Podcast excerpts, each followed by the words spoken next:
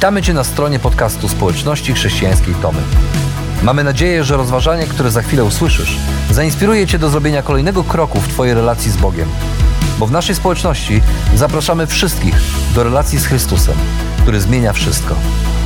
Dziękujemy za Twoje zainteresowanie i zapraszamy Cię do polubienia naszego profilu na Facebooku, Instagramie i YouTubie oraz ściągnięcia darmowej aplikacji na smartfona. Dobrego słuchania.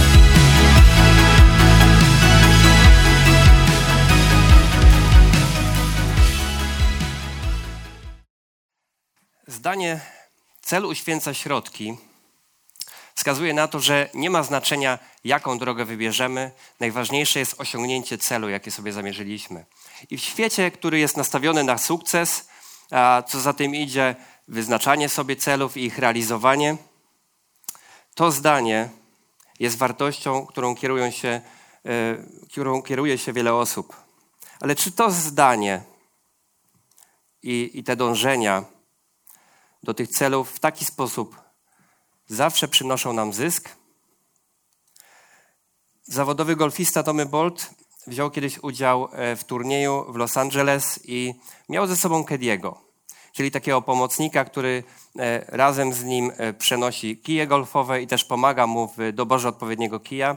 I ten Kedi miał opinię strasznego gaduły. Więc Tommy Bolt postanowił, że da mu reprymendę, że proszę, i powiedział do niego, proszę nie odzywaj się do mnie w trakcie turnieju, a jeżeli cię o coś zapytam, to powiedz tak, panie Bolt, albo nie, panie Bolt. I podczas e, jednej z rund e, dotarli e, pod drzewo, pod którym leżała piłka.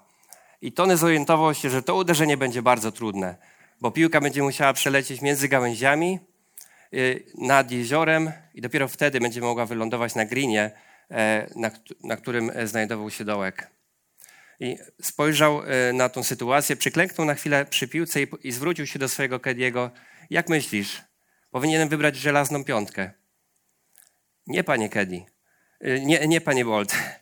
I y, Tony znów przyjrzał się sytuacji, pokręcił głową, podszedł do, do y, kijów, wybrał piątkę żelazną, podszedł do piłki, przymierzył się do uderzenia i pomimo tego, że Keddy po raz kolejny powiedział nie, panie Bolt, on uderzył piłkę, ona poszybowała przez gałęzie nad jeziorem i wylądowała pół metra od dołka.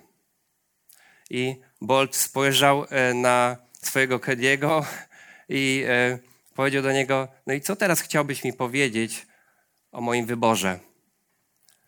Proszę, możesz się wypowiedzieć. A Kedi e, powiedział: To nie była pana piłka, panie Bolt. I czasami po drodze do celu po prostu zdarza nam się uderzyć niewłaściwą piłkę. I chociaż wydaje nam się, że jesteśmy bliscy celu, to tylko złudzenie i po drodze przeoczyliśmy to, co jest najważniejsze. I doświadczył tego ojciec, który był tak pochłonięty pracą, żeby zapewnić swojej rodzinie wszystko, co najlepsze, że kiedy osiągnął sukces, już było już ich stać na wszystko i jego dzieci e, mogły mieć każdy najnowszy gadżet, nosiły najlepsze ciuchy, mogli pozwolić sobie na najdroższe wakacje. Mieli wszystko i niczego im nie brakowało, z wyjątkiem czasu spędzonego z ojcem i poczucia, i poczucia własnej wartości. Bo ojciec po drodze przeoczył to, co było najważniejsze i wybrał niewłaściwą drogę. I doświadczył tego też młody chłopak, który uciekając przed y, zmartwieniami zaczął imprezować, a kilka lat później ocknął się na detoksie. I chociaż na początku wszystko wydawało się, że idzie dobrze i nie myślał o swoich zmartwieniach, to okazało się, że po drodze po prostu przeoczył to, co najważniejsze i wybrał niewłaściwą drogę. I czasami sam cel pochłania nas tak bardzo, że zapominamy, że droga, którą do niego podążamy, jest równie ważna. I doświadczyli też tego Koryntianie, którzy w widoczny sposób doświadczali obecności i działania Ducha Świętego w swojej społeczności. Niestety ulegli oni złudzeniu, że o to właśnie chodzi w społeczności i te doświadczenia stały się celem samym w sobie. I zaczęły być dla nich najważniejsze. I zaczęli zapominać o tym, że są też inni ludzie w społeczności. I niektórzy z nich doświadczali y, niesamowitych manifestacji Ducha Świętego, inni nie. I to prowadziło, doprowadziło ich do tego, że zaczęli czuć się ważniejsi jedni od drugich. I to doprowadziło do napięć, które powstały w kościele, do podziałów. I te podziały nabierały na sile i zaczęły nawet przenikać do ich wspólnych zgromadzeń. I były widoczne także w czasie spożywania wieczerzy. Dlatego Paweł postanowił zareagować na to, co dzieje się w kościele w Koryncie i zwrócić mu uwagę na to, co przeoczyli po drodze. Dary łaski są różne, ale duch ten sam. Różne są dziedziny służby, ale Pan ten sam. Różne są też formy działania, lecz ten sam Bóg. Przepraszam. Jeśli chodzi o dary ducha, nie chcę, abyście byli nieświadomi rzeczy. Wydaje się, że gdy byliście poganami, zwodzono was za każdym razem, gdy was wprowadzano przed nieme bożyszcze. Dlatego oświadczam wam, że nikt, kto przemawia w duchu Bożym, nie powie Jezu bądź przeklęty. I nikt nie jest w stanie wyznać, że Jezus jest Panem, jak tylko w Duchu Świętym. I w dosłownym tłumaczeniu Paweł mówi, że jeśli chodzi o sprawy duchowe, chciałbym, żebyście mieli świadomość. Chciałbym, żebyście wiedzieli, o co chodzi z tą duchowością, której doświadczacie. I przypomniał im czasy, kiedy byli wyznawcami bogów, którzy nie byli w stanie wysłuchać ich modlitw i nie byli w stanie odpowiedzieć na, na ich modlitwy. A teraz jest inaczej, bo wierzą w Boga, który działa i mogą doświadczać Jego działania przez, przez Ducha Świętego. I, i w czasie, e, w, w czasie e, ich spotkań działy się cuda. Ludzie mówili w innych językach, których wcześniej nie znali. Działy się uzdrowienia. Nikt nie miał wątpliwości, że ten Bóg, w którego uwierzyli, jest prawdziwy. Jednak te doznania duchowe w postaci ekstazy wzięły górę i stały się ważniejsze. I zapomnieli o tym, żeby, żeby swoją wiarę wyrażać w praktyczny sposób w swoim życiu. Dlatego Paweł konfrontuje ich stare życie z nowym życiem i mówi: Teraz, skoro uwierzyliście, to niech wasze życie wskazuje na to, że Jezus Chrystus jest Jego Panem. I przywołuje ich do tego, aby ich duchowość była skupiona na Chrystusie i żeby to Jemu przynosiła chwałę, a nie im samym. Dlatego dalej pisze tak. Dary łaski są różne, ale duch ten sam. Różne są też dziedziny służby, ale Pan ten sam. Różne też są formy działania, lecz ten sam Bóg, który sprawia wszystko i we wszystkich. W każdym zaś dla wspólnej korzyści w jakiś sposób przejawia się duch. Jeden za jego pośrednictwem otrzymuje słowo mądrości, drugi w podobny sposób otrzymuje słowo poznania. Jednemu duch daje wiarę, drugiemu ten sam duch udziela darów uzdrowień. Przez jednego przejawia się moc, przez drugiego proroctwo. Jeden potrafi rozpoznawać duchy, drugi mówić różnego rodzaju językami. Kto inny z kolei potrafi je wyłożyć. Wszystko to sprawia jeden i ten sam duch, darząc każdą osobę tak jak chce. I kiedy czytamy ten fragment, to naszą uwagę przykuwa, przykuwają dary, które są wymienione i lista tych darów. I kiedy skupimy się zbyt bardzo na nich, to możemy ominąć to, co Paweł miał na myśli, kiedy pisał, e, pisa, wypisywał tą listę. Ale Paweł nie chce, żebyśmy tego ominęli, dlatego używa powtórzeń, które kierują nas we właściwą stronę myślenia. I na samym początku Paweł mówi o tym, że, e, że różne są dary łaski. I używa słowa różne w odniesieniu do Ducha Świętego, w odniesieniu do Pana Jezusa i w odniesieniu do Boga, czyli do Trójcy Świętej, wskazując na to, że chociaż jest jeden Bóg, jeden Bóg, jeden Pan i jeden Duch, to każda z tych osób boskich charakteryzuje się wielką różnorodnością. Ale pomimo tego, że ta Trójca Święta jest różnorodna, to jest jednym i żyje w jedności. I dlatego, że duch jest różnorodny, objawia się też w, róż, w, w różnorodny sposób w kościele dla dobra wspólnoty. I Paweł wymienia całą listę sposobów, w jakich Duch Święty może się objawiać w kościele. I z całą pewnością ta lista nie jest przypadkowa. Ale nie wiemy, czy te dary objawiały się w kościele w Koryncie, czy też nie. Natomiast Paweł zaczyna swoją listę od dwóch, które z całą pewnością były kluczowe do, dla kościoła w Koryncie, ponieważ zaczyna wymieniać tą listę darów od mądrości i wiedzy, które w Koryncie były bardzo ważne i tam stanowiły najwyższy sąd. I to właśnie przez mądrość i przez wiedzę ludzie w Koryncie odrzucili Pawła i odrzucili Ewangelię, e, którą im głosił. I pisze o tym na początku swojego listu, ale teraz przypomina im o tym, skąd pochodzi prawdziwa mądrość i prawdziwa wiedza. Mówi o tym, że ona jest objawem Ducha Świętego. A dalej przeplata te spektakularne dary Ducha Świętego, jak uzdrowienia, jak przejawy mocy, z tymi, które nie są aż tak spektakularne, jak wiara czy mądrość. Co chcę pokazać w ten sposób Koryntianom, że słuchajcie, są też inne przejawy Ducha Świętego. I nie oznacza to, że jeżeli Duch nie przejawia się w Was w jakiś spektakularny sposób, że nie zostaliście obdarowani przez Ducha. Ale pokazuje, że po prostu Bóg obdarował Was w jakiś, w jakiś inny sposób, żebyście mogli służyć dobru wspólnoty i objawiać różnorodność samego Boga. I wymieniając tą listę darów, Paweł po raz kolejny używa powtórzeń.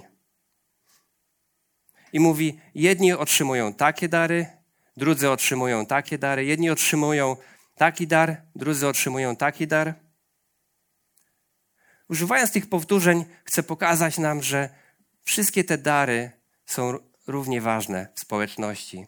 Że nie ma ważnych i ważniejszych, że nie ma mniej ważnych. I też chcę zwrócić nam uwagę na to, co mówi wprost, że dary zostały dane dla dobra wspólnoty i mamy służyć sobie tymi darami jedni drugim. A więc, kiedy przyglądamy się temu fragmentowi, możemy dojść do wniosku, że dary, które otrzymują od Boga wierzący, są obrazem Jego jedności i różnorodności oraz służą dobru ludzi będących częścią Jego Kościoła. I aby zobrazować to, jak działa to w praktyce w Kościele, Paweł używa ilustracji, która była znana już w starożytności i która prawdopodobnie była również znana Koryntianom. I tworzy metaforę ciała w odniesieniu do Kościoła. Mówi o tym, że w momencie, kiedy uwierzyliście w Jezusa, staliście się sobie bliscy. Staliście się sobie tak bliscy, jak jedno ciało. I mało tego, staliście się częścią ciała samego Chrystusa. I pochodzenie czy status społeczny zupełnie przestały mieć znaczenie, ponieważ nie tylko staliście się jednym ciałem, ale też zostaliście napełnieni jednym duchem. I każdy z Was ma taką samą wartość. I Kościół to jest miejsce, w którym spotykają się milionerzy i ludzie bezdomni. Jednak bycie częścią jednego kościoła nie oznacza tego, że nagle mamy wszyscy stać się tacy sami. Ponieważ, jak Paweł wcześniej zaznaczył, ten sam duch objawia się na różne sposoby. I dzieje się to dla, dla wspólnej korzyści Kościoła. I tak jak ciało potrzebuje mieć wiele członków, które mają inne funkcje, żeby ciało mogło być zdrowe, żeby mogło być silne, żeby mogło funkcjonować w równowadze, tak samo Kościół potrzebuje różnych objawień Ducha Świętego. A ta różnorodność odgrywa ogromną rolę. Dlatego Paweł pogłębia tą metaforę i mówi o, o dwóch rzeczach, które są ważne i mają dlatego znaczenie. Gdyby stopa stwierdziła, ponieważ nie jestem ręką, nie należy do ciała, czy nie można by się z tym zgodzić? Lub gdyby ucho oświadczyło, ponieważ nie jestem okiem, nie należę do ciała, czy rzeczywiście miałoby rację? Jeśli całe ciało byłoby okiem, gdzie byłby słuch? Jeśli słuchem, gdzie byłby węch? Tymczasem Bóg tak, jest zresztą, tak jak zresztą chciał, zbudował ciało z różnych członków. Gdyby wszystkie członki były identyczne, trudno byłoby mówić o ciele, a zatem członków jest wiele, ale ciało jedno. I nie może oko powiedzieć ręce nie potrzebuje ciebie, podobnie stopa, e, głowa stopą. Oboje e, obejdą się, obejdą się bez was. Da się nawet zauważyć, że te członki ciała, które wydają się słabsze, są o wiele potrzebniejsze, a te, które uważamy za drugorzędne, otaczamy większą troską. O przyzwoitość intymnych dbamy bardziej, podczas gdy członki bardziej widoczne takiej troski nie wymagają. Lecz Bóg tak właśnie złożył ciało, że pomniejszym dał większe znaczenie, aby w ciele nie zabrakło harmonii i aby wszystkie członki w równym stopniu się o siebie troszczyły. Stąd jeśli cierpi jeden członek, cierpią z nim wszystkie. Jeśli doznaje chwały jeden, cieszą się z nim wszystkie. I po pierwsze Paweł rysuje y, absurdalny obraz ciała, które składałoby się tylko z jednego członka. A ten obraz podkreśla, y, podkreśla pytaniami, które pokazują na to, że jeżeli ciało zabrakłoby jakiegokolwiek członka, byłoby po prostu niekompletne i nie byłoby tym, czym zamiarze miał, jaki zamiar miał, jakim zamiar miał stworzyć go, je Bóg. I ciało, które nie jest kompletne, po prostu nie, nie mogłoby pełnić zadań, do, którego, do których zostało stworzone, i też nie mogłoby doświadczać w pełni tego, do czego zostało stworzone. Tak jak w przypadku dwóch kobiet, których historię opowiedział Charles Osgood. Kobiety mieszkały w ośrodku rehabilitacji neurologicznej i każda z nich doznała udaru, który spowodował paraliż jednej strony ich ciała. Udar Margaret ograniczył się do jej lewego boku, podczas gdy udar Ruth do jej prawej strony. Obie te panie były znakomitymi pianistkami. I kiedy trafiły do centrum rehabilitacji, Ruth podjęła próbę zagrania na fortepianie. Ale utwór, który zazwyczaj grała, kiedy była zdrowa, nie brzmiał tak, jak kiedyś, kiedy grała go jedną ręką. I do, dyrektor tego ośrodka zobaczył smutek e, Ruth i poprosił Margaret, żeby usiadła obok niej i żeby wspólnie zaczęły grać ten sam utwór. I kiedy kobiety zaczęły grać, ten, ten utwór, który Ruth próbowała grać sama, dopiero wtedy ten utwór wybrzmiał w pełni. A pianistki i ludzie, którzy e, tego słuchali, mogli doświadczyć go takim, jakim stworzył go autor. I tak jak w przypadku Ruth i Margaret, które potrzebowały siebie nawzajem, żeby pokazać całą różnorodność dźwięków w zagranym utworze, tak samo Kościół potrzebuje różnorodności darów, aby pokazać różnorodność samego Boga. Jednak, żeby tak się mogło stać, musimy zdać sobie sprawę z jeszcze jednej rzeczy. Paweł napisał dalej, że części ciała zaczęły mówić do siebie. I te części ciała, które anatomicznie były wyżej, zwracały się do tych, które były niżej i mówiły do nich: Nie potrzebujemy was. Co wskazywało na to, że czuły się wyżej w jakiejś hierarchii. Ale Paweł nie ma tu na myśli hierarchii jako takiej w kościele, bo to nie było problemem Koryntian. Paweł mówi o tym, że ci, którzy byli obdarowani w jakiś spektakularny sposób, ich dary objawiały się w jakiś spektakularny sposób, czuli się ważniejsi i czuli się wyżej i stawiali siebie wyżej od tych ludzi, którzy byli obdarowani, ale może nie w tak spektakularny sposób jak oni. Dlatego Paweł, żeby pokazać, ich, ich, pokazać im ich problem, daje im przykład części ciała, które wydają się być słabe. I mówi tutaj o częściach ciała, które e, najczęściej są ukryte w naszych wnętrznościach i z pozoru one są słabsze. Ale kiedy pomyślimy o tym, że miałoby któregoś z nich zabraknąć, to okazuje się, że nie możemy po prostu bez nich żyć. Co pokazuje, że nie tylko są tak samo wartościowe, ale może nawet bardziej wartościowe od tych, które są na zewnątrz. Dlatego powinniśmy o nie dbać i nie powinniśmy ich ignorować. Tak jak y, w historii Caroline Martin, która została opisana przez Filipa Jenseja w jednej z jego książek Rozczarowanie Bogiem. Caroline cierpiała na porażenie mózgowe. I rzeczą bardzo tragiczną w jej sytuacji było to, że kiedy ludzie widzieli objawy jej choroby, czyli ślinienie, niezgrabne ruchy rąk, trzęsąca się głowa, myśleli, że jest opóźniona w rozwoju. Dlatego umieścili ją na 15 lat w ośrodku dla umysłowo chorych. I w końcu dzięki swojej e, e, zdeterminacji Karolin wydostała się z tego ośrodka, nauczyła się samodzielnie funkcjonować, później skończyła szkołę średnią, a później zapisała się na studia biblijne. I w trakcie, w trakcie tych studiów poproszono ją, żeby wygłosiła mowę na jednym z nabożeństw. I Karolin po wielu godzinach pracy skończyła swój maszynopis, a później poprosiła swoją przyjaciółkę Josie, żeby odczytała e, tekst w jej imieniu. I Jensej opisuje to w ten sposób. W dniu nabożeństwa Karolin siedziała w swoim wózku inwalidzkim po lewej stronie podwyższenia. Czasami jej ręka wykonywała jakiś niekontrolowany ruch. Głowa opadała na jedną stronę, tak że prawie dotykała ramienia. Stróżka śliny ściekała jej po bluzce.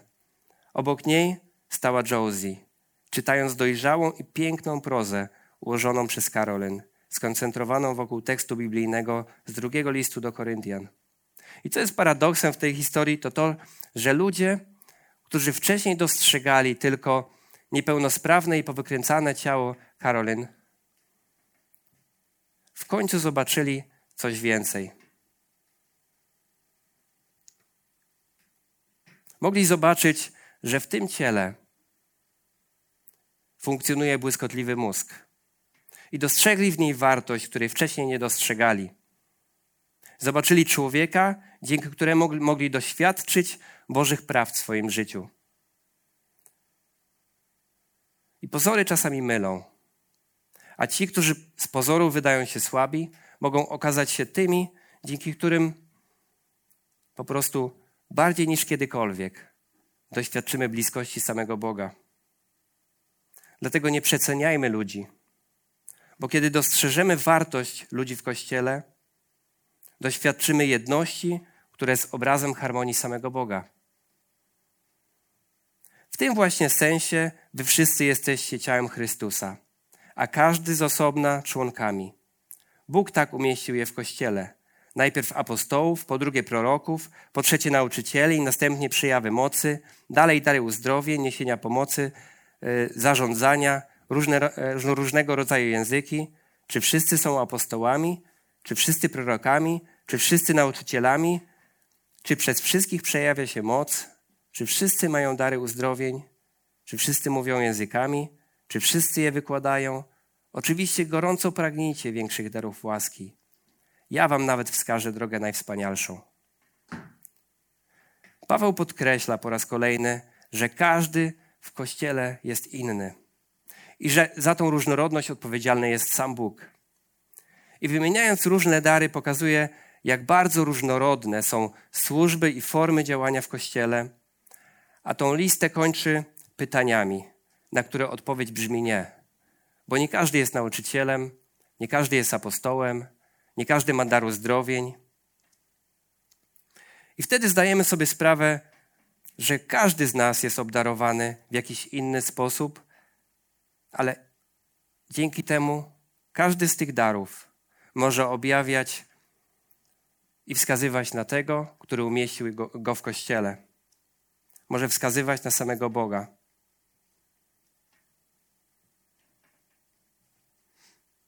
I nawet jeśli nie są to jakieś spektakularne dary, jak dary mówienia językami czy uzdrowień, to poszukiwanie takich darów wcale nie jest wykluczone.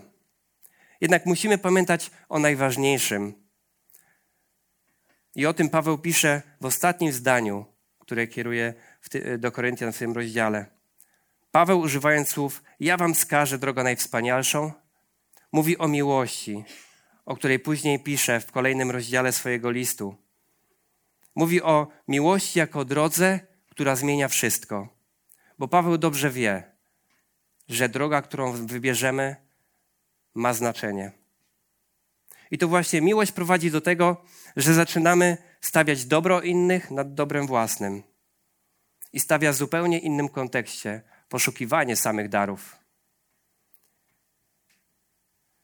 I tylko ta droga, według Pawła, jest właściwą do budowania, e, do budowania kościoła.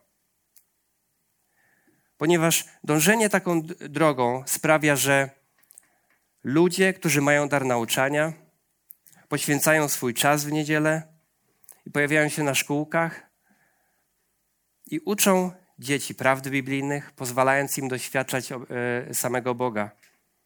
I to właśnie miłość i dzięki miłości ci, którzy mają dar wiary, wytrwale modlą się, modlą się i wspierają ludzi w trudnej sytuacji. Ci, tych, którzy stracili nadzieję i którym wydaje się, że nigdy nie wyjdą z kłopotów. I to dzięki miłości ci, którzy mają dar zarządzania, potrafią kierować ludźmi w taki sposób, że myślą o ich potrzebach i stawiają siebie w roli sługi. I dzięki miłości ludzie, którzy mają dar niesienia pomocy, potrafią dostrzegać potrzebę innych ludzi i na nią reagować. I to dzięki miłości ci, którzy mówią innymi językami, używają ich dla budowania kościoła. Bo to właśnie miłość do Boga i ludzi pozwala nam zrozumieć znaczenie darów duchowych, jakie otrzymaliśmy i żyć we wspólnocie dla dobra innych.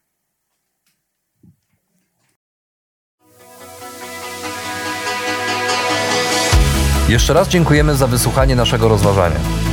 Jeżeli mieszkasz w okolicach Tomaszowa Mazowieckiego lub Łodzi, zapraszamy Cię do odwiedzenia nas na niedzielnym nabożeństwie. Więcej informacji znajdziesz na stronie schatomy.pl.